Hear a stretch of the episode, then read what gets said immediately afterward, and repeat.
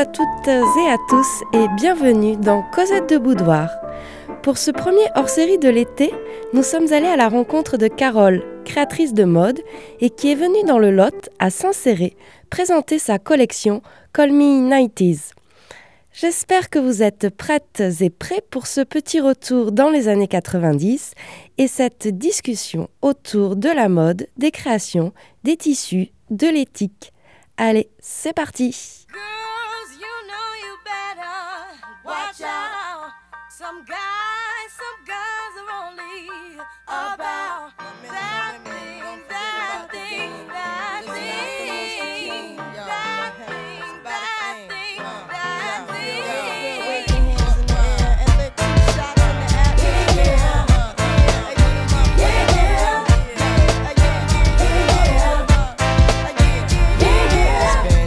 Since you been looking for your friend, the one you called you again. Remember when he told you he was about to uh-huh. Benjamins? You act like you ain't him, they give him a little trim to begin. Now you think you really gon' pretend like you wasn't down and you called him again. Plus when you give it up so easy, you ain't even fooling him. If you did it then, then you probably can. Talking out your neck saying you're a Christian, a Muslim, sleeping with the gin. Now that was the sin that did Jezebel in. Who you gonna tell when the repercussions spin? Showing off your ass cause you thinking it's a trend, girlfriend. Let me break it down for you again. You know I only say it cause I'm truly genuine. Don't be a hard rock when you really are a gem, baby girl. Respect is just the minimum. Nigga, you still defending them now. Lauren is only human. Don't million women in Philly pen. It's silly when girls sell their souls because it's sin. Look at where you be in. Hair weaves like Europeans. Fake nails done by Koreans. Come again. A win-win. Come again.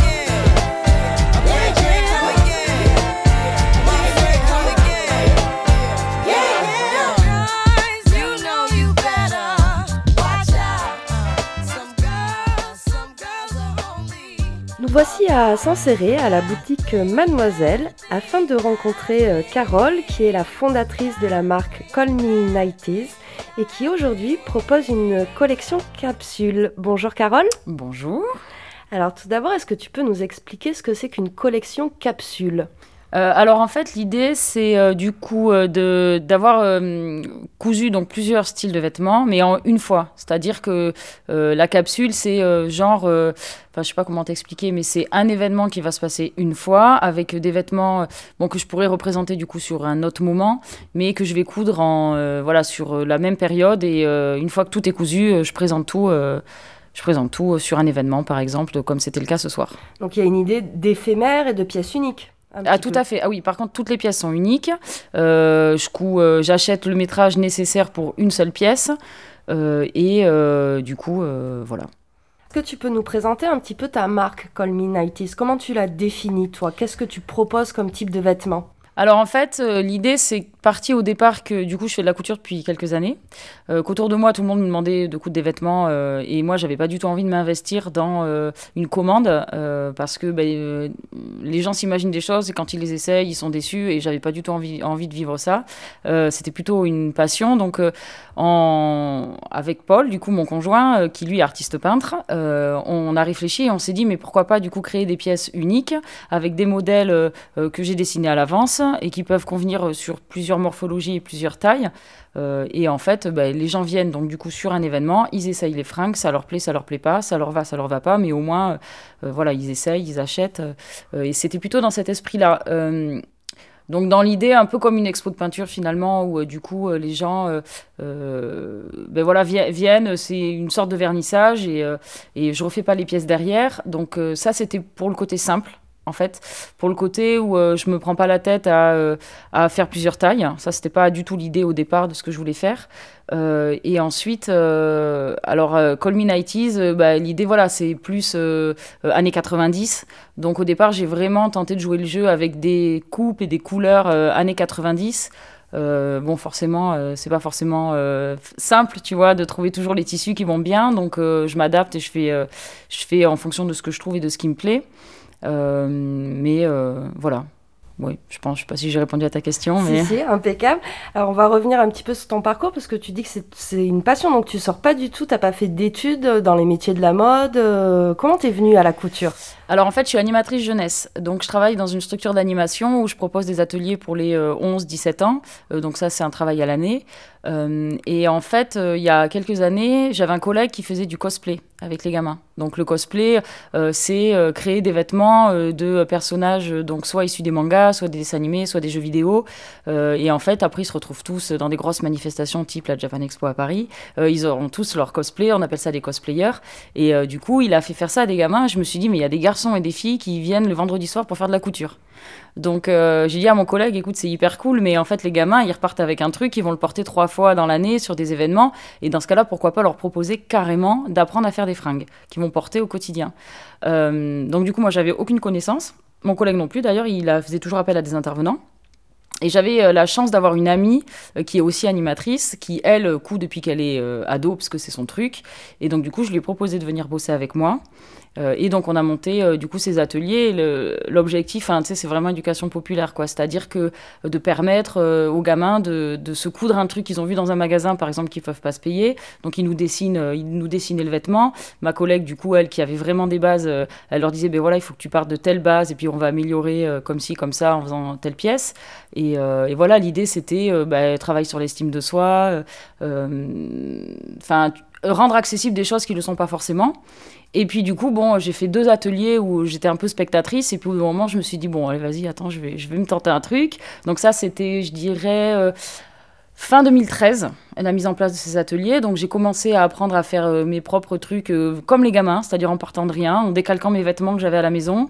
Euh, et du coup, tu te loupes, tu prends pas les bonnes matières, ça tombe pas comme tu voudrais, et puis tu passes ton temps à découdre au départ parce que moi j'ai pas commencé avec les matières les plus faciles. Mais du coup, j'ai appris sur le tas, et puis je rentrais le soir et je me disais, bah attends, j'ai envie de me coudre ça.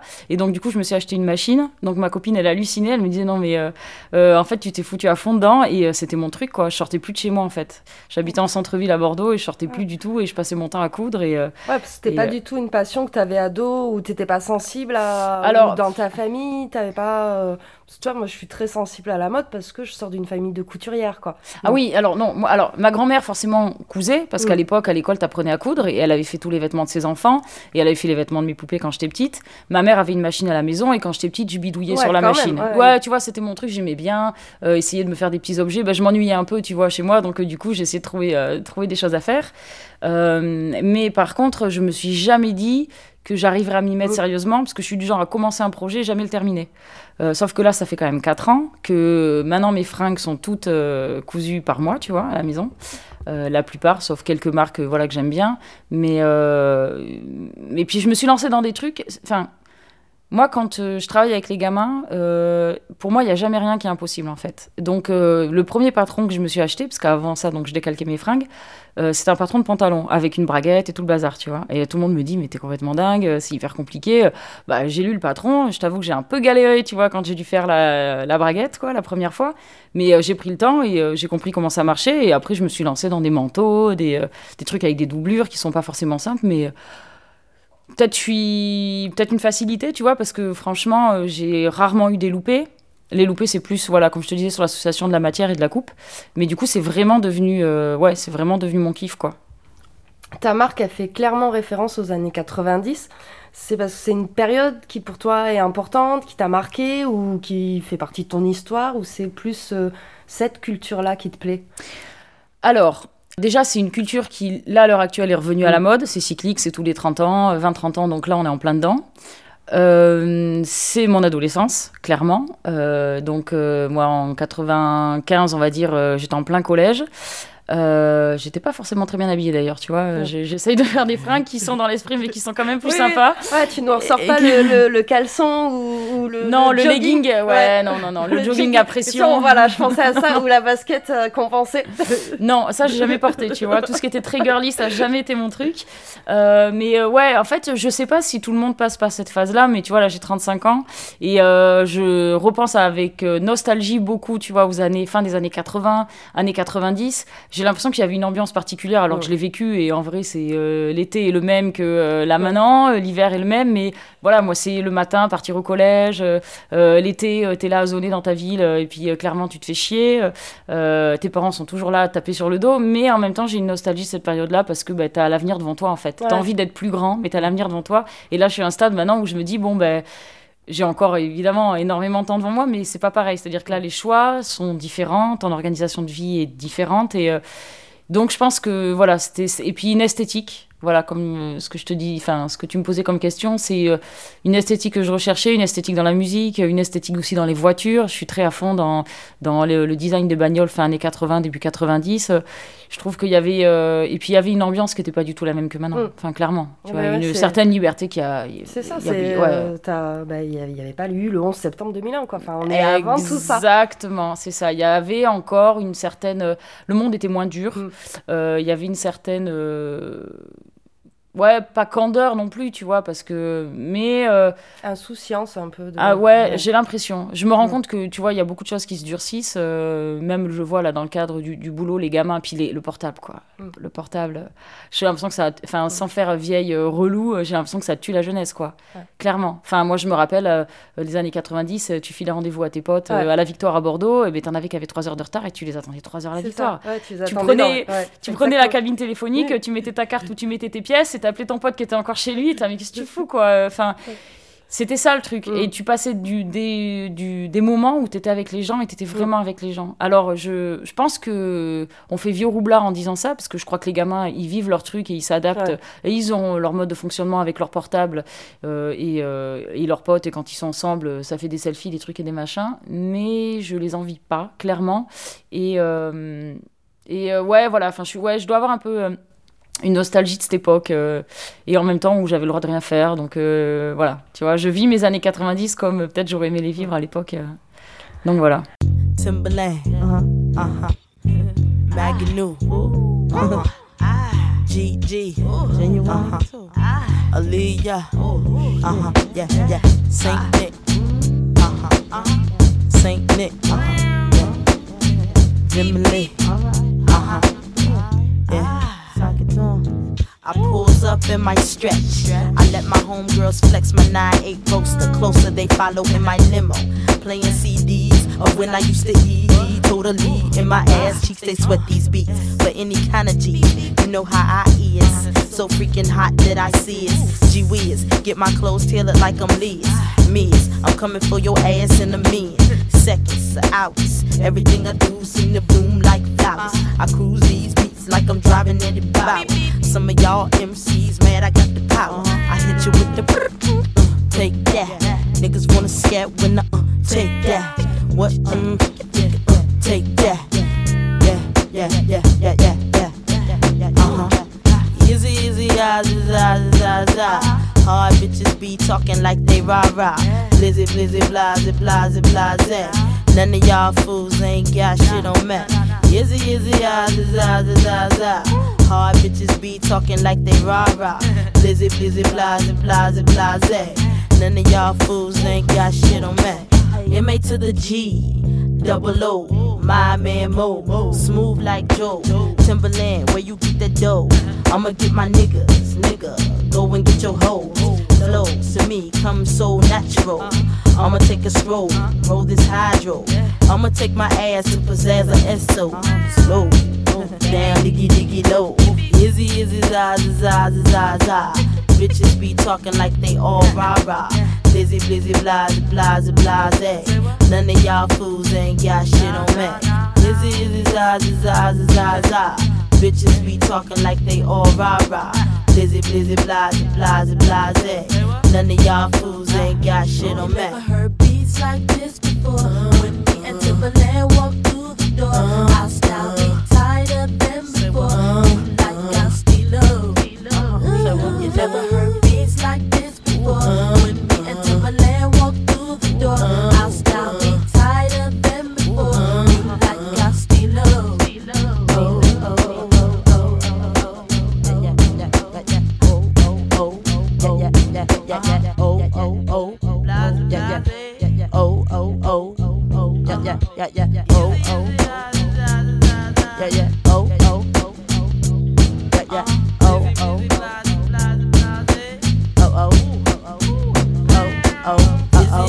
za za za za.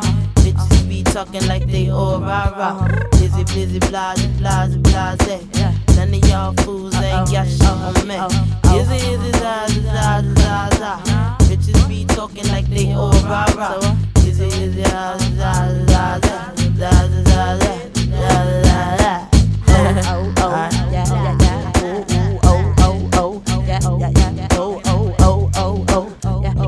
C'était Ici Ici High de Missy Elliott. Et oui, Missy Elliott, grande rappeuse des années 90. Euh, il faut savoir que Carole avait apporté un grand soin à la playlist pour, lors de cette soirée pour présenter sa collection, puisque tous les morceaux étaient So 90. Donc on continue notre Cosette de Boudoir spéciale mode 90s avec Carole. Alors maintenant, on va s'intéresser plus particulièrement un peu à, à tes pièces, hein, à ce que tu proposes. Alors, tu as des, t'as des tissus avec des imprimés un peu originaux. euh, alors, comment tu, tu, tu cherches tes, tes tissus, tes matières premières Euh, Comment tu, ouais, tu, tu crées tes modèles De quoi tu t'inspires De quelle coupe Alors, les coupes, euh, clairement, j'ai euh, donc j'ai proposé que des hauts. Euh, je voulais pas faire de pantalon parce que dans l'idée, c'était effectivement de pouvoir faire un peu des tailles uniques.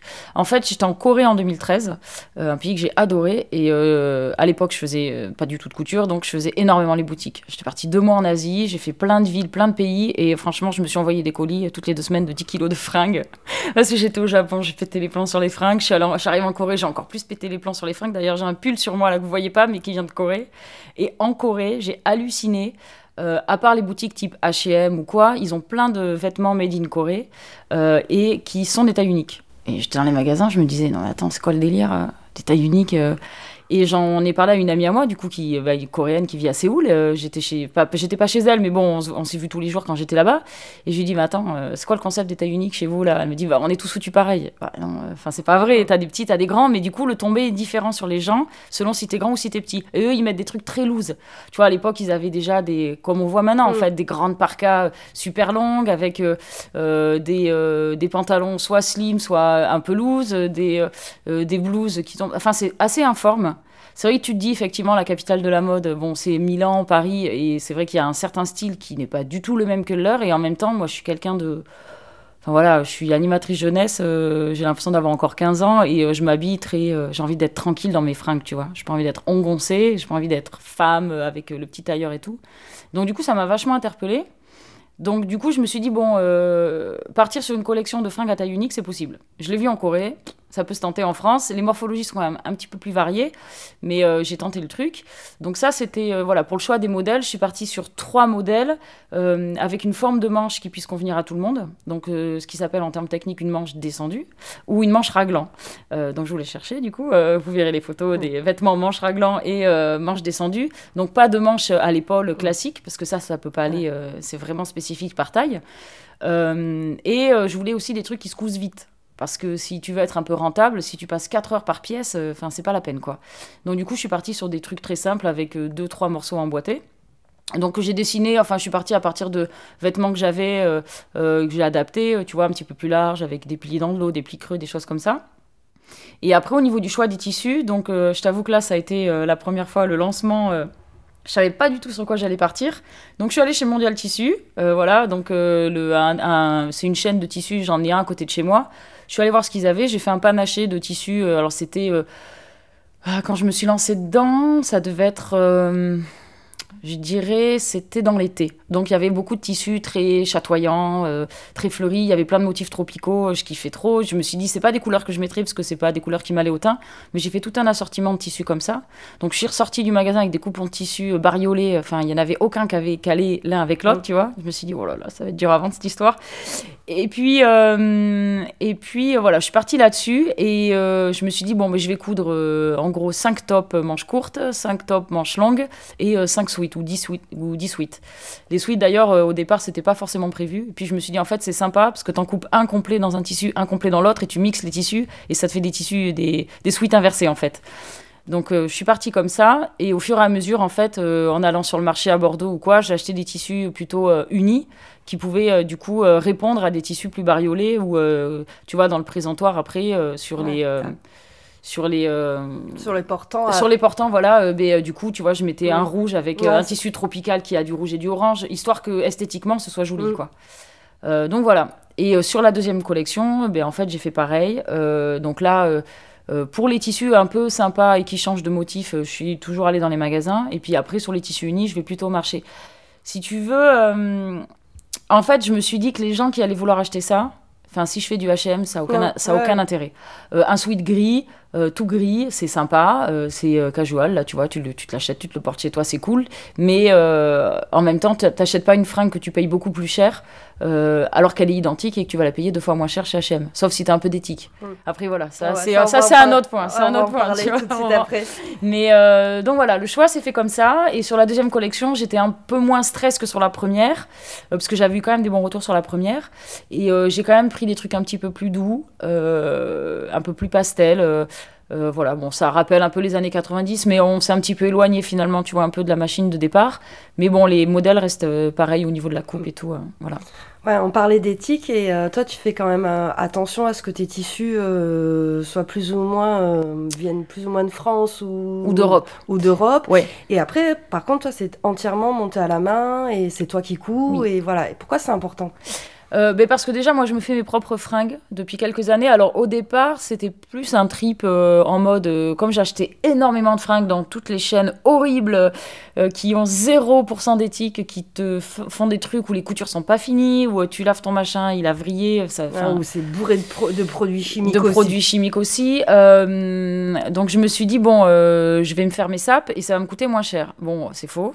Enfin, en tout cas, au départ, c'était faux. Maintenant que j'ai les combines et que je sais exactement le métrage qu'il me faut, que je vais souvent au marché, au marché, tu payes ton tissu Mm. 2 ou 3 euros le mètre.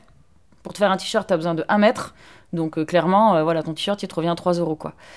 Euh, donc là, maintenant, ça devient économique. C'était pas le cas au départ. Quand j'ai commencé, du coup, à arriver à me faire des pantalons, des manteaux, des choses comme ça, les manteaux, j'ai vu une différence de dingue. C'est-à-dire que tu achètes un tissu où il y a de la laine dedans. Mm.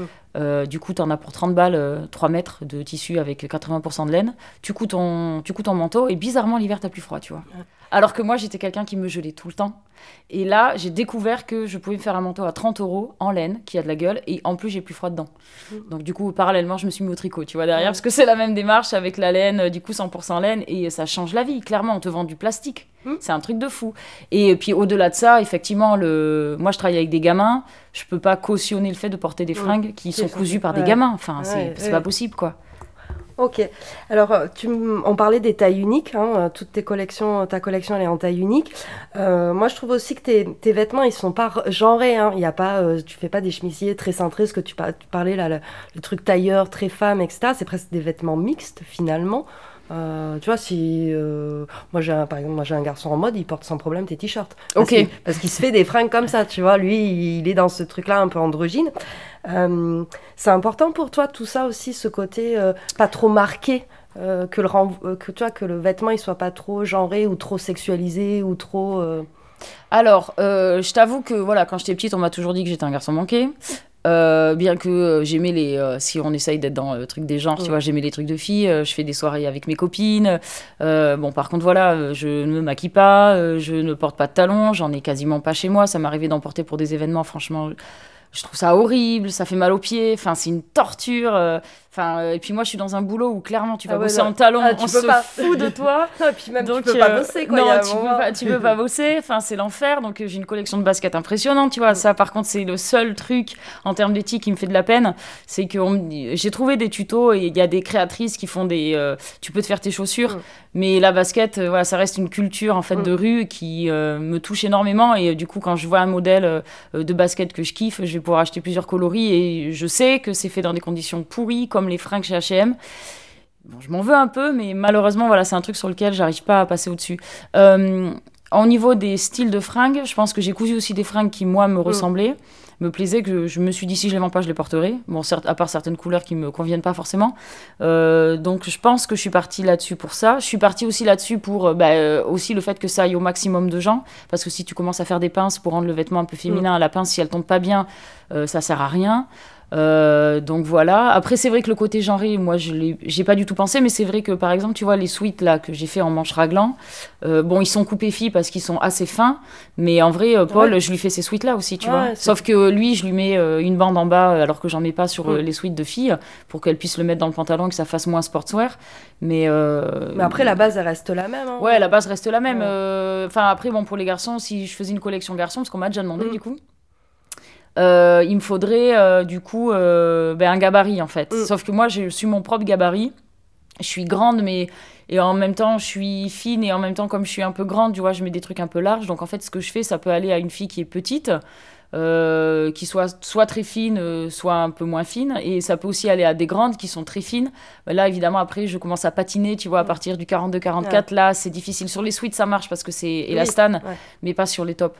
Et je veux juste rajouter un truc. Je me suis rendu compte en faisant de la couture que euh, toutes les fringues quasiment que tu achetais dans le commerce, tu avais toujours un peu d'élastane. Et donc, du coup, c'est hyper cool de rentrer dans un 36. Mais toi, quand tu te fais un patron de 36, euh, clairement, tu passes pas le bras, quoi. Ouais, ça. Et euh, voilà, je me suis vraiment rendu compte de ça sur les vêtements, ouais. Et ça, on le remarque aussi quand, quand on achète des fringues en fripe.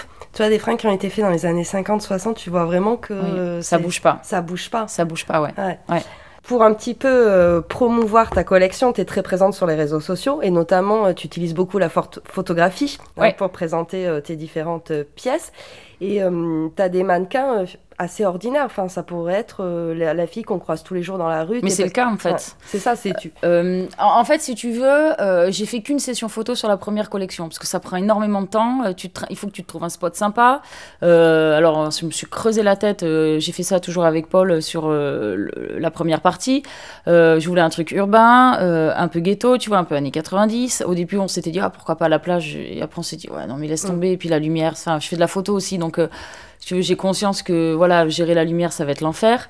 Euh, donc on s'est dit, bon, on va faire le truc classique, on va faire ça à Meriadec à Bordeaux, qui est vraiment euh, un truc architecture à l'année 70, euh, béton et machin truc. Et du coup, j'avais proposé à une copine, mais qui était sur Toulouse à la base, donc c'était un petit peu compliqué. Et là, il fallait le faire. C'était un peu l'urgence. Et je m'étais hyper bien entendue avec une stagiaire qu'on avait au boulot, qui est un peu physiquement pas du tout foutue comme moi, qui euh, elle, a des épaules, tu vois, elle est blonde, elle est un petit peu plus grande. Et je lui ai dit, bon, mais écoute, j'aimerais bien, du coup, est-ce que ça te dit de porter la collection? Elle, elle a 20 ans. je me suis dit, ça peut être sympa. Et, et puis, en fait, du coup, c'est Paul qui a fait les photos parce que, du coup, on s'est dit, bon, ben, on va poser ensemble. Donc, en fait, c'est elle et moi sur la première session de photos. Et puis après, bon, j'ai pas eu le courage sur la deuxième capsule, enfin, j'ai pas eu le temps sur surtout, tu vois, de, j'ai pas pris le temps, euh, du coup, de, de, poser toute une journée complète pour euh, prendre les fringues, aller trouver un spot et faire des photos. Mais euh, non, mais c'était évident, j'allais pas demander à un mannequin de, enfin, aucun intérêt. Ouais. ouais, non, aucun intérêt. Et si j'avais même pu avoir plusieurs gabarits, et d'ailleurs, c'est ça qui me plaît, c'est que quand les gens achètent, euh, je leur dis, mais essaye en cabine, enfin, où on, est toujours dans des endroits un peu insolites pour faire les ventes de fringues, quoique ce soir à Saint-Céron, on était pour le coup dans une boutique d'accessoires, mais bon, une boutique de mode. Euh, donc, euh, bon, ils sont allés, les gens sont allés soit dans la réserve, soit dans les toilettes. Mais je leur ai dit, sortez, parce que j'ai envie de voir, du coup, sur les autres morphologies, ce que ça donne. Parce que les tombées sont complètement mm. différents, en fait. Et ça, c'est. Enfin, pour moi, c'est vachement intéressant. Ouais, c'est ce qui rend unique, c'est-à-dire que. Bon, il y a les tissus qui sont différents, euh, mais euh, comme les coupes sont les mêmes et qu'on n'a pas toutes les mêmes morphologies, on peut avoir exactement le même t-shirt, la même coupe, mais ce sera pas du tout le même. Le rendu, sera pas du tout le même, ouais. ouais, Il y en aura une où ça sera un peu plus long, d'autres où ce sera plutôt un, top. Euh, oui. Ouais. Alors, quels sont, sur quoi tu vas partir là? Tes, tes, nouvelles idées tes... Alors là, je t'avoue que c'est une année compliquée parce que je me marie à la fin de l'année. donc là, je pense que je vais lever le pied. Il faut déjà que je fasse ma robe, tu vois. C'est ce que j'allais te, te demander. Tu vas créer ta, ta robe? Alors ma robe, euh, oui et non. Hein. Enfin, sais, euh, si l'idée c'est euh, tout le monde m'attend en pantalon, donc je me suis dit c'est mort. Tu vois, je vais pas y aller en pantalon. Par contre en basket c'est sûr. Et du coup, j'interdis toutes mes copines de venir en basket à mon mariage. C'est mort. C'est je suis en basket. Tu mets des chaussures, pas forcément des talons, je m'en fous. Mets des Doc Martens si tu veux. C'est hyper 90. mais si j'avais pu, j'aurais mis des Doc Martens. Mais bon, tu vois la couleur avec, je vais, je vais quand même être en blanc, enfin en, en ivoire. Mais euh, non, je vais faire un truc, euh, je vais faire un truc très simple. Donc j'ai ça déjà en tête. Euh, donc là, voilà, Call Me Nighties, ça va un petit peu dormir et euh, tu vois. Histoire de ouais, ouais, ouais, ouais. de nouvelles choses pour recréer des. Puis de nouvelles idées, peut-être que tu vois, sur la deuxième capsule à la base, je m'étais dit bah je vais faire d'autres modèles. Tu vois, j'étais partie sur des tops en deux parties et puis finalement je l'ai pas fait, mais du coup c'est à exploiter pour la prochaine, ouais. Et eh ben, merci beaucoup pour toutes ces réponses et puis on n'hésite pas à aller voir ton Instagram. Ouais. Call Me Nighties ta page Facebook Euh, alors, j'ai pas de page Facebook Call Me Nighty, j'en ai pas créé. Je sais, enfin, je trouve que ça marche plus trop bien les pages Facebook ouais, en fait avec les algorithmes, tu Mm. te fais trop avoir. Euh, j'ai une page en fait euh, que je communique pas trop où je fais que la couture et là où j'ai créé tout un réseau de couturières où là j'ai quand même pas mal de followers.